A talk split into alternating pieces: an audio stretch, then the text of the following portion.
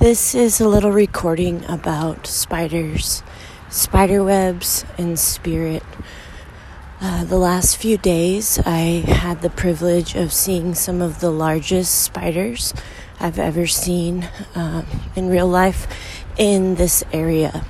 Uh, I've been to Indonesia and Mexico and Australia, seen some spiders about the size of the palm of my hand, but never had I seen any spiders besides a tarantula that was a significant size, like maybe the size of uh, like an oversized silver dollar, or like the uh, close to the size of you know the center of your hand. And I've just been thinking a lot lately about animals and and their feelings and their fears and and I was just uh, contemplating like often I see a spider in my house and I go out of my way to catch it and then like safely release it. Like I usually put a cup over it and slide a paper underneath and then just remind him like how much I appreciate him helping catch all the bugs, but he'd probably have a happier life outside of my house. But I've always had a fear of like the big giant spiders. And it's funny, even when I notice catching the smaller spiders, um, you can tell they get afraid. When you start coming with a cup, they kind of sometimes almost like pause, like they're ready to be smashed or try to run away or from the piece of paper. And so, just as I've been observing more and more about like seeming as though they like have the natural inclination to avoid pain as well.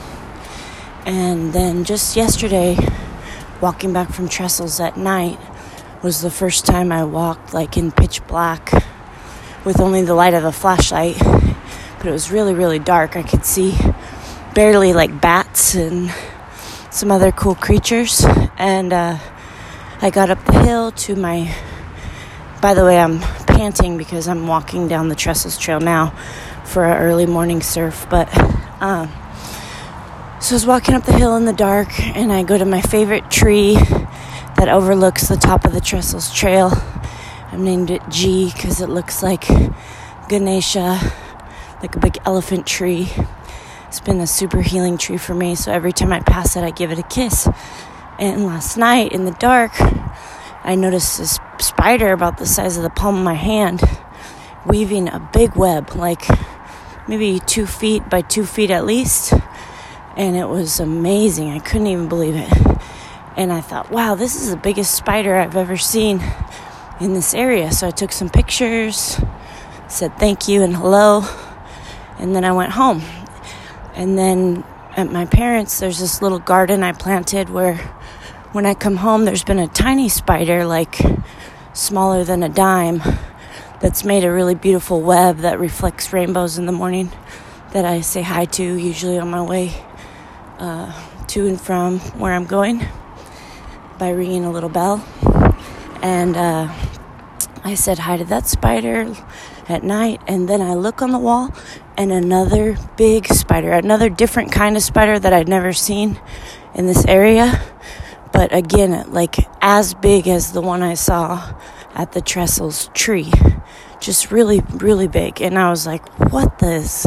This is cool and crazy going on. It just gave me a lot of ability to contemplate size and like deal with my own fear of the big bigger insects and and recognize like honestly how stupid it is that I would be afraid of these big spiders because the reality is I'm like I don't know 500 times or at least bigger than this spider even if he is the size of the palm of my hand and uh putting things in perspective and then instead of being afraid, being curious and allowing my curiosity to see these big spiders as spirit messengers.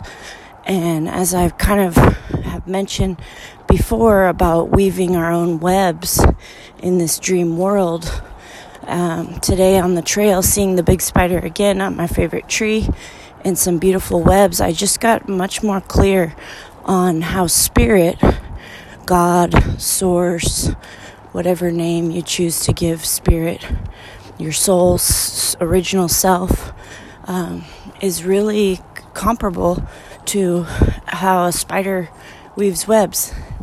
And uh, it's been really powerful to think and contemplate like what kind of web am I weaving? And then when I get stuck in an obstacle or in a non beneficial train of thought, like going back and remember that I'm the spinner and the creator of my own network web of reality. And certain times in my past, I've woven webs of dense fiber, like in The Lord of the Rings when Frodo is in Shelob's uh, cave and it's dark and the webs are so sticky. Frodo gets wrapped up and almost dies, and it's, it's scary and gnarly. And and I think about how in the past I used to see myself as a victim for certain incidents I endured, and really more recognizing.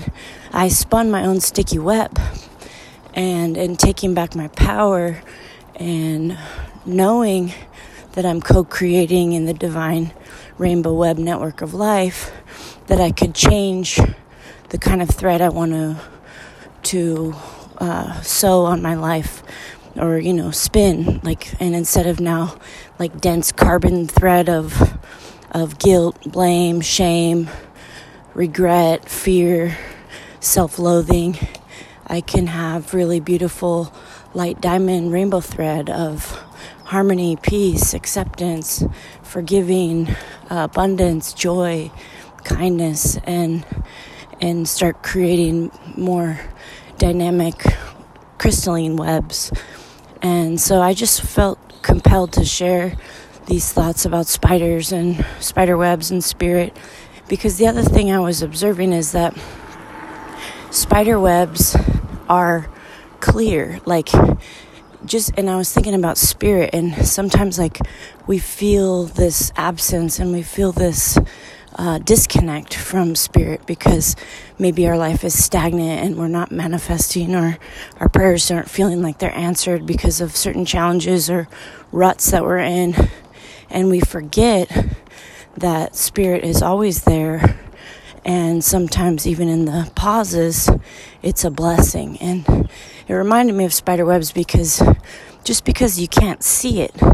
Like if you've ever walked into a spider web you know instantly like oh shoot i'm in a spider web. I hope the spider doesn't get me.